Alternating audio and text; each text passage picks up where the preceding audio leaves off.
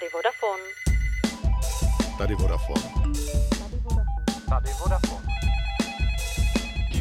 A tady Katka Šantrová, vítejte u dnešního podcastu Tady Vodafone.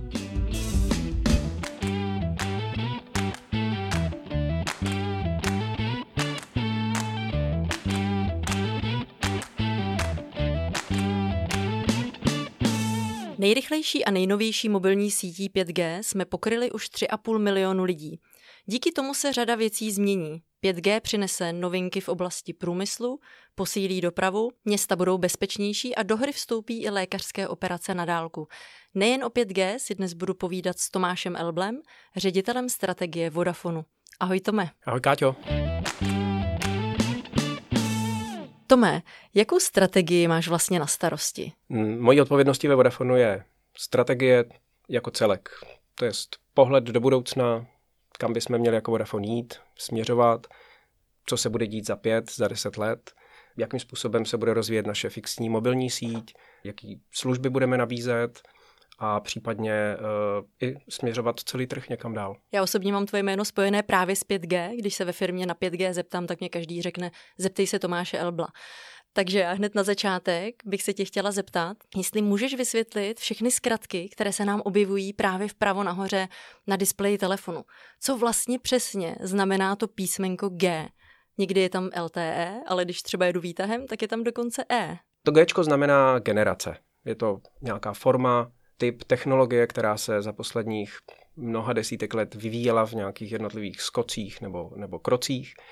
A já když jsem se díval na, na historii, tak dá se říct, že existuje i nějaká mínus první generace. Zeptám se tě, víš, kdy byl vůbec první telefonát uskutečený na dálku tak, že se někdo z auta připojil k telefonnímu přístroji a, a zavolal někomu dalšímu? Kdy to tak mohlo být? Ten první pokus udělal člověk, který se jmenoval Ericsson, což je ten stejný Ericsson, který založil, založil tu firmu Ericsson. A bylo to už v roce devatenáct set deset. Akorát to nebylo ještě bezdrátový, ale fungovalo to tak, že měl obrovskou krabici v autě a zastavil u telefonního sloupu, připojil se na ten drát a uskutečnil první telefonní hovor se svojí paní. Takže tomu já říkám taková ta mínus první generace. Ta uh, nultá generace, to byly takový ty radiotelefony. Když jsou černobílé firmy z těch čtyřicátých, padesátých let, tak uh, Bellovy závody připravili takovou krabičku zase, která se dala do auta, ale už to byl radiotelefon. Opravdu se to připojilo bezdrátovým způsobem. Ta první generace, kterou už tady pamatujeme z těch devadesátých let, eh, takový ty velký krabice s uchem od Nokia, mělo to pět šest kilo, stálo to sto tisíc korun, tak to byla analogová první generace mobilní telefonní sítě. Ona se objevila už někdy v sedmdesátých letech v Americe, začala se provozovat v osmdesátých letech a v principu dalo se s ní telefonovat. Ta druhá generace, to je to Ečko, přišla v půlce devadesátých let k nám, v roce devadesát šest nastartoval Eurotel, nastartoval Pegas, v roce dva tisíce se k tomu potom přidal Oscar. A to byla generace mobilních telefonních služeb, které uměly samozřejmě přenášet hlas, přidávali k tomu nějaký nový funkce, třeba poslat SMSku a umožnili i velmi pomalým způsobem se připojit k nějakým datům. Takže to E, co jsi zmínila v tom výtahu, právě je nějaká forma velmi pomalých dat, které v té době byly využívány zákazníky, ne úplně jako běžně, ale, ale řekněme formou třeba mobilního modemu. Pak přišlo tři G, to jsme někde v půlce, řekněme toho století mezi dva tisíce a dva tisíce deset. Technologie, která byla už určená opravdu pro připojení k internetu, přinesla s sebou první multimédia, první videohovory, přístup ke službám, kde už jsem si mohl opravdu rychlejším způsobem něco třeba z toho internetu stáhnout nebo se na něco podívat. Ale to, co otevřelo opravdu fungování dat a multimédia, přístup k sociálním sítím, přístup k videostreamingu, k online televizi, je čtyři G. Takže to je to, co tady máme tak někdy zhruba od roku dva tisíce dvanáct. A doteďka na všech našich telefonech svítí to čtyři G nebo spíš el té é. A to, co přichází teď, je pátá generace, takže bude nám svítit pět G a o tom si budeme povídat za chviličku. My jsme to v předchozích podcastech zmínili, my jsme na konci března právě tu technologii tři G vypnuli, abychom dali větší prostor těm novějším technologiím. Já bych se ráda bavila právě primárně o té pět G technologii. V čem je tedy lepší než ta čtyři G? Jaké bude mít uplatnění? To je skvělá otázka, kterou si klade spoustu lidí, jak zákazníků a asi i jako nás v telekomunikacích. Protože tou hlavní výhodou, ona není jenom jedna, ale tou hlavní je pravděpodobně rychlost, kterou ta síť přinese. Ta rychlost ale není jenom o tom, jak rychle se mi data na počítači nebo v telefonu stáhnou, ale vlastně kapacita, kterou ta síť poskytuje. A když budu mluvit o kapacitě, tak je to vlastně o množství různých zařízení, telefonů, lidí, kteří jsou k té síti připojení v daný okamžik a jejich aktuálních potřebách. Když se podívám deset let zpátky, když přišel první iPhone, je to jedenáct vlastně ještě let, objevily se telefony, které v sobě měly základní prohlížeč, měly v sobě přístup na YouTube, přístup na nějaký základní sociální sítě a průměrná datová spotřeba byla řádu několik sto megabajtů dat. Tak jak přicházely nové aplikace, přicházely větší počty zařízení, to znamená lidi přicházeli z takových těch hloupých tlačítkových telefonů na smartfony, tak nejenže rostla ta průměrná spotřeba na jednoho člověka, ale samozřejmě rostl počet lidí, kteří jsou k té síti připojení. A čtyři G ze svého principu má nějaké omezení a právě pět G jedno z těch omezení odbourává. Přináší vyšší kapacitu, to znamená možnost dostávat větší rychlosti, rychleji si ty data stáhnout k sobě a zároveň na jednom místě obsloužit větší počet zákazníků. Jedna z těch prvních výhod.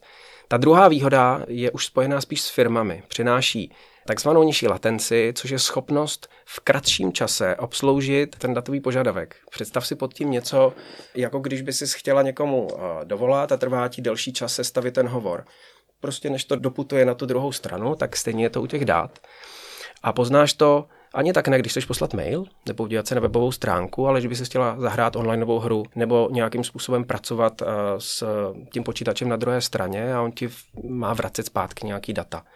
Mnohem citlivější to bude u aplikací, které přijdou asi v budoucnu, když budu chtít využívat nějakou formu třeba augmented, rozšířené reality nebo virtuální reality a ta druhá strana mi bude spočítat nějaký data, zobrazovat mi to třeba v brýlích nebo na mojem telefonu, tak samozřejmě ta odezva, to prodlení mezi těmi daty je, je pro mě hrozně důležitý. A bude to ještě víc důležitý, pokud se budeme pohybovat někde v průmyslu nebo v dopravě, protože pět G přináší nejenom obsluhu a připojení lidem, ale přináší především, a to je ten třetí velký rozdíl, připojení velkého množství zařízení. Takže ta odezva je klíčová i proto, aby ty zařízení, které mezi sebou komunikují pravděpodobně mnohem častěji a rychleji, než mezi sebou komunikují lidé, tak aby jejich služby, které nad tím jsou poskytované, to znamená třeba auto se mi chce zeptat na nějakou informaci dopravního systému, nebo robot, který v nějaký továrně pracuje na nějakým výrobku, si potřebuje stáhnout nějaký data nebo pracuje s nějakým jiným robotem, který mu ten výrobek podává, tak ta odezva tam hraje roli. Jsou to právě ty milisekundy, které určují, že se ty dvě zařízení potkají přesně v tom spočítaném místě. Aby to bylo lidem ještě bližší, tak mě ještě napadl jeden příklad k té nízké latenci neboli odezvě. Třeba v televizi, když se dívají na dva redaktory, kdy jeden je v Praze, jeden třeba v New Yorku, tak je tam taková ta vtipná chvilka, kdy čekají na tu odpověď a ta pět G síť by tohle měla odbourat, že vlastně okamžitě uslyší, co ten druhý říká, a nemusí na to čekat, je to tak? Ona tomu pomůže, nemusí to asi nutně úplně odbourat, přece jenom u toho videohovoru je, je spousta dalších faktorů, které ovlivňují tu, jak jsi říkala, zpoždění mezi tou otázkou a odpovědí. Jsou tam faktory na straně to zpracování toho obrazu, zakódování, pak přes poslání tou pět G sítí nebo další sítí zatím zapojenou, rozbalení těch dat, zobrazení na, na té druhé straně. To všechno způsobuje to zpoždění. Ta pět G síť zajistí, že ta vlastní cesta těch dat je velmi krátká, a úplně nebude její hlavní výhoda toho příkladu, který jsi zmínila. To znamená, já jsem v Austrálii a ty budeš tady v Praze. Ale bude hrát obrovskou roli, pokud se budu pohybovat v jednom místě a nebudu dokonce pohybovat se sám. To znamená, pojedu vlakem a ten vlak bude přebírat nějaké informace z řídícího systému, to je železniční dopravy. A tam není možné, aby ty jednotlivé výhybky a případně další zařízení, které tam jsou na to napojené do toho systému, měly sekundový nebo možná ještě delší prodlevy. On to nebere někde z internetu, bude pracovat v té oblasti, kde se bude pohybovat. Možná ještě markantnější to bude třeba u aut. Dvě auta přijedou na křižovatku a budou přebírat informace z toho dopravního systému, signalizace, nebo mezi sebou komunikovat z hlediska vzdálenosti, nějakých dalších telemetrických informací, které si předávají. A tam ty milisekundy hrajou roli, aby třeba správně zabrzdili. Tome, co tedy potřebujeme, aby jsme mohli využívat výhody pět G sítě, nebo co běžný uživatel k tomu potřebuje? Tak v tuhle chvíli potřebuje hlavně pět G telefon, což už není úplně nestandardní, ty se začaly objevovat v posledních prakticky dvou letech. Nejdřív poměrně drahý zařízení a postupně to padá do toho nižšího segmentu běžnějších telefonů. Samozřejmě, tak jak v minulosti, jakmile do toho skočí velký výrobci, Samsung, Apple, další, tak dochází k výraznému rozšíření do těch středních a nižších řad a jsou zároveň propagátory té dané technologie. Objevil se nový iPhone, který podporuje pět G, takže ten hlavní předpoklad je, aby ten čip vevnitř byl schopen zobrazit to pět G na tom displeji. To je jedna věc. Druhá věc, musí se nacházet v pokrytí té pět G sítě, což ještě není tak úplně běžný. My jsme ve Vodafonu spustili pět G síť v loni, v tom masivním režimu. V tuhle chvíli pokrýváme víc než třetinu populace. Jsme schopni zasáhnout, řekněme, velmi už zajímavý území těch největších měst České republice, ale pořád ještě to není celá republika. Takže to rozšiřování pokrytí bude pokračovat. Je tam spoustu různých technologických fíglů, jak se to dá udělat, ale ten hlavní předpoklad je, že opravdu z toho stožáru svítí jiný typ technologie než doteďka, ale on do určité míry spolupracuje i s těmi technologiemi pod tím, takže nezůstaneš na suchu, nezůstaneš bez těch dat. Pak tam jsou nějaký další předpoklady v rámci fungování té pět G sítě. Musíš mít třeba SIM kartu. Je stejná, jako je u čtyři G, ale už třeba ty starší SIM karty v tom fungovat nebudou. A když to všechno splníš dohromady a ten telefon je aktivní, má ten správný software vevnitř, tak jsi pak schopná využívat té první výhody, to znamená rychlejších dat. Ta síť je v tuhle tu chvíli rychlejší než čtyři G, ale ještě není tak dramaticky, jako by pět G mohla do budoucna umět. Mluví se o gigabitových rychlostech, tak daleko ještě nejsme, jsme v těch sto megabitových rychlostech. Tu hlavní výhodu asi pocítím, kdybych chtěl stáhnout opravdu nějaký objem dat, třeba film si stáhnout k sobě na počítač, což mi umožňuje spoustu různých služeb, nebo kdybych potřeboval, řekněme, pracovat v rámci vzdáleného přístupu někam a používám třeba videokonference a zároveň v rámci toho chci pracovat s nějakým vzdáleným serverem, nahrát nějaký soubor a podobně. Aby se lidé pět G skutečně užili, tak k tomu samozřejmě potřebují tarif nadupaný daty. Je to tak? Samozřejmě na straně operátora potřebují mít ten správný tarif. My jsme ve Vodafonu se snažili zpřístupnit pět G všem. Dávali jsme na ochutnávku v loňském roce možnost si pět G vyzkoušet v místech, kde už ho máme k dispozici. A já si myslím, nechme se pak překvapit, s čím ještě přijdeme v oblasti pět G. Tome, pojďme říct nějaký konkrétní příklad třeba z průmyslu, jak tam pět G lze využít. Tak já jsem zmiňoval roboty a myslím si, že je to takový jako krásný první příklad, který se vždycky objevoval v těch různých prezentacích o pět G. My jsme dokonce, myslím, v roce dva tisíce osmnáct měli v Karlových Varech takového malého robota, který byl řízen přes pět G a využíval právě tu krátkou latenci k tomu, aby neupadl. To znamená, on dostával řídící signály v tom velmi krátkém čase s tou krátkou odezvou, aby nabíral informace o okolí. A pro robotiku je, je pět G obrovská výhoda. V principu veškeré zařízení v moderní továrně, které nejsou připojeny nějakým kabelem, typicky optickým kabelem, ale třeba se pohybují po té továrně, tak vyžadují velmi rychlý data. A pět G umožní nejenže těch zařízení připojit poměrně velké množství, ale právě kombinací těch technologických feature a fíglů dostat velký objem dát v krátkém čase do toho robota, dát mu novou instrukci, může tak reagovat na to, co se v té továrně děje. To znamená nejenže předprogramován na nějaké opakující se operace, ale přebrat si třeba z jiného samoobslužného vozíku nebo jiného robota obrobek, výrobek, pracovat s nějakým updatem, to znamená s nějakou novou informací, která v té továrně nastala. A celý ten ekosystém, který tam vzniká, se dá hezky potom ilustrovat s nějakými dalšími vlastnostmi pět G, což jsou právě podpora funkcí, které pět G do budoucna umožní. To znamená, možná když to popíšu ještě jinak, pět G je vlastně takový nástroj. Jako když bych si vzal lopatu, tak já s ní můžu jako házet písek, anebo s ní můžu vykopat díru. A z tohohle z toho pohledu ty roboti je takový jenom jeden z těch příkladů. Budou se pravděpodobně do budoucna objevovat další, kde to pět G umožní vlastně něco, co do teďka neexistuje. V Německu Vodafone má společně s dalšími výrobci takovou vzorovou továrnu na auta. A pět G tam umožňuje podívat se na to auto, které v té výrobě vzniká. Jsou taky malý, malý elektroauta.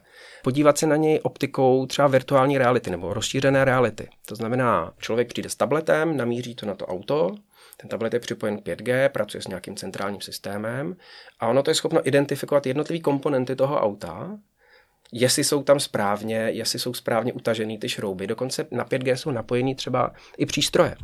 Je tam momentový klíč, to je takový ten klíč, který správně nastaví ten utahovací moment toho šroubu a on přebírá data k tomu konkrétnímu autu. To znamená, že jdu k tomuhle tomu klíči, tak tou dá ten správný utahovací moment, když jdu k tomuhle tomu šroubu, tak, tak dá jiný. Takže pět G je vlastně, vlastně nástroj. Je to prostředí, ve kterém budou vznikat nové typy různých aplikací a řekněme možností, jak využívat technologii, kterou my se budeme snažit nabídnout v prostředích nebo v situacích, které možná ani teďka ještě neexistují.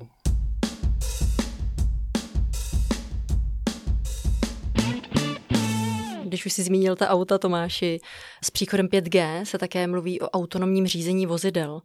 Jak to vidíš, kdy to přijde? Já si myslím, že tady ještě není na to připravená ani legislativa, ani infrastruktura. Vůbec automotiv nebo samoředitelná auta je obrovská oblast, která potřebuje spoustu předpokladů k tomu, aby se to stalo.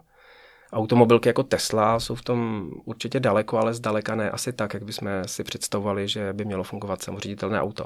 Aby takové auto se mohlo pustit na silnici, tak samozřejmě to vlastní auto musí mít v sobě nějaký senzory, nějakou logiku, nějakou míru té autonomie, aby se mohlo rozhodovat, co má v daném okamžik dělat.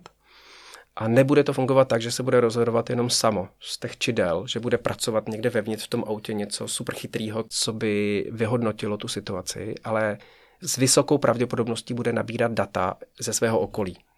Bude nabírat data od ostatních aut, bude nabírat data z dopravních systémů typu semafory, bude nabírat data o počasí, bude nabírat data o prostředí z hlediska dalších chytrých připojených zařízení, třeba z hlediska silnice, to znamená vůbec různých mýtných brán a dalších prvků toho celého systému.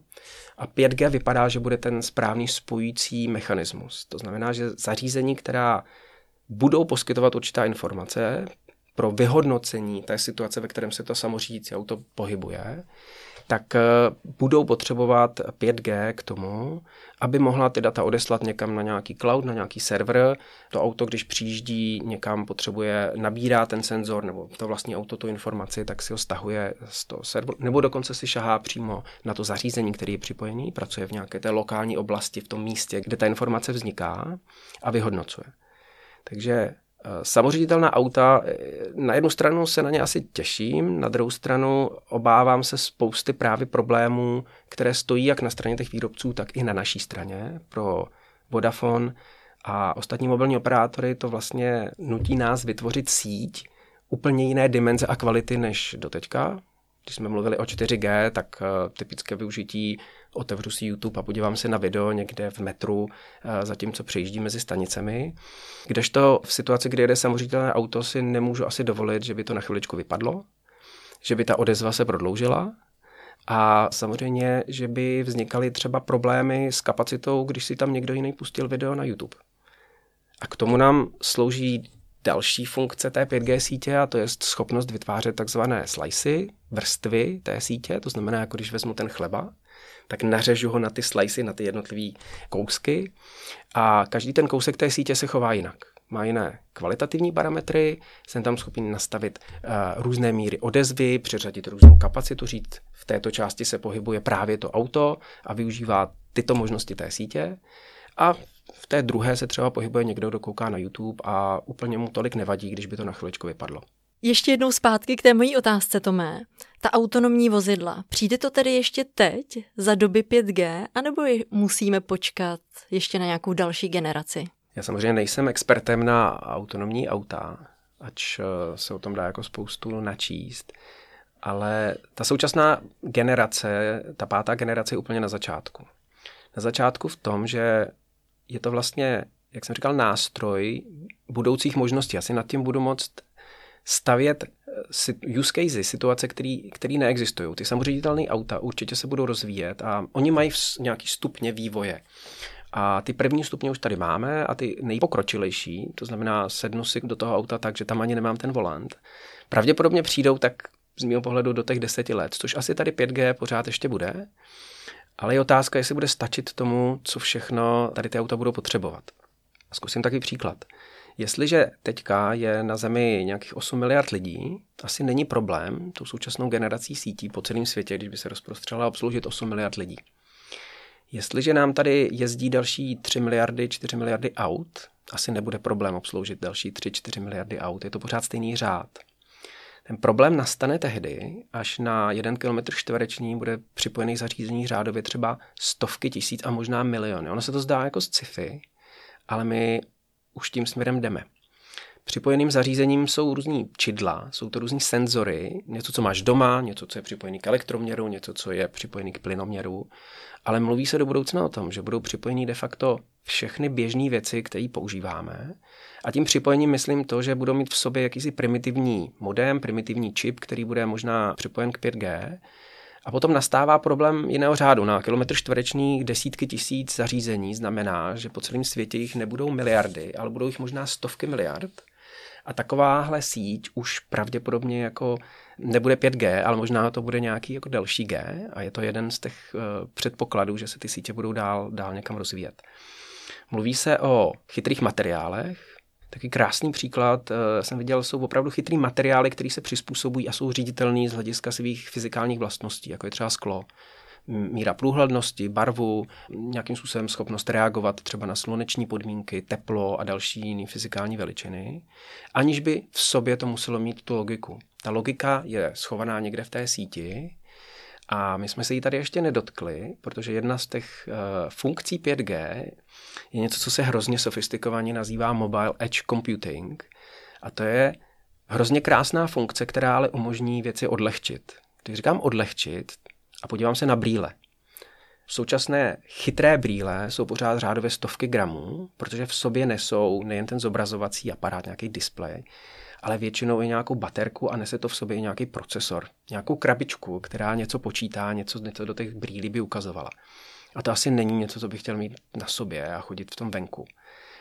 Ten předpoklad je, že do budoucna se zařízení tohoto typu odlehčí. Budou jenom tou zobrazovací jednotkou a ten výpočetní výkon se přesouvá do té mobilní sítě. Proto ten computing. A proč je tam to edge? On se nepřesune až do toho cloudu, tak nepřesune se dovnitř někam do internetu, ale přesouvá se velmi blízko tobě. Někde na tu mobilní věž. A tam je umístěn de facto počítač, který bude schopen do těch brýlí velmi rychle, a proto ta zase ta krátká odezva, zpracovat to, co já tam vidím, a do toho něco třeba doplnit a dopočítat. Ta rozšířená realita umožňuje, když se podívám, jak jsem zmínil tu továrnu, na to auto, říct, jestli tam je to správný kolo namontovaný. A nevypočtou to ty brýle, vypočte to ta hrana té mobilní sítě, proto ten edge, a řekne do brýlí třeba jenom zobraz tam, že to kolo je správný. To znamená, tahle ta funkce, ten mobile edge computing, je jedna z vlastností, která právě v kombinaci třeba s tím chytrým materiálem umožní zázraky. Já jsem si řekl, že úplně jako kouzla ve smyslu, že si budu moct představit libovolný use case, který teďka neexistujou a který v kombinaci s tím, že to zařízení nebo to okno je připojený k nějaké takové síti a zároveň je schopno od té sítě přebírat nějakou informaci, jak se má zachovat, jestli se má zatmavit nebo nezatmavit, tak vzniká ekosystém nějakého dalšího řádu. A není to jenom chytrý město, je to de facto ekosystém nějaké vyšší úrovně, protože je schopno to reagovat buď úplně autonomně, třeba na počasí, nebo na nějaký vstup, který mu dá nějaký jiný prvek, anebo v kombinaci třeba s umělou inteligencí i na nějakou situaci, která není úplně běžná, ten počítač vyhodnotí, že by se měl nějak zachovat. Tome, naznačuješ mi, že i přesto, že jsme na začátku pět gé, tak vy už mluvíte a přemýšlíte o šest gé? Já si myslím, že my mluvíme nejenom o šest gé, mluvíme i o sedm gé, osm gé a, a dalších G. To šest gé není tak daleko. Už v loňském roce, dokonce i tady v Evropě, Evropská komise vydala první dokument, který se věnuje rozvoji směrem k šest gé. A když si řekneme, proč bychom měli mít šest gé, když ještě pět gé tady pořádně nemáme, jsou to právě ty potřeby, které tam vznikají. Oni budou geometrickou řadou růst. Jestliže teďka pět gé by nám mělo možná v nějaké době rozumné přinést gigabit, možná násobky gigabitů, tak pokud budeme mluvit o desítkách milionů, stovkách milionů připojených zařízení s vysokou potřebou dat, tak to pět gé nám nebude stačit pravděpodobně z hlediska toho, co teď umí, a budeme potřebovat přidávat další frekvence, další kapacitu. Mluví se o takzvaných terabitových frekvencích, teď jsme na nějakých gigabitových rychlostech. Mluví se o use casech, které nebudou jenom tady na zemském povrchu, což ty mobilní sítě teďka umí, ale mluví se o komunikaci pod vodou a mluví se o komunikaci ve vesmíru. Proč ve vesmíru? vzhledem k expanzi směrem k měsíci, možná na Mars, tak bude potřeba komunikovat výrazně větší rychlostí, než se to děje teď. Pokud vznikne nějaká stanice na měsíci, tak vysoce pravděpodobně bude potřeba, aby byla trvale připojená a podobně. Tome, byla jsem opravdu zvědavá, co se dozvím o nové generaci mobilních sítí, ale že se spolu podíváme skoro až na Mars, tak to jsem teda netušila. Zasnice je asi to, co já mám na té práci, práci nejradši. Tak ptala ses o tom, o čem je strategie. Je to o tom, co bude za těch deset dvacet let, zavřít oči a zasnít se. Tome, já moc děkuji, že jsi přišel. Já děkuji, děkuji za rozhovor. A vám děkuji, že jste poslouchali a budu se zase těšit za týden u podcastu Tady Vodafone.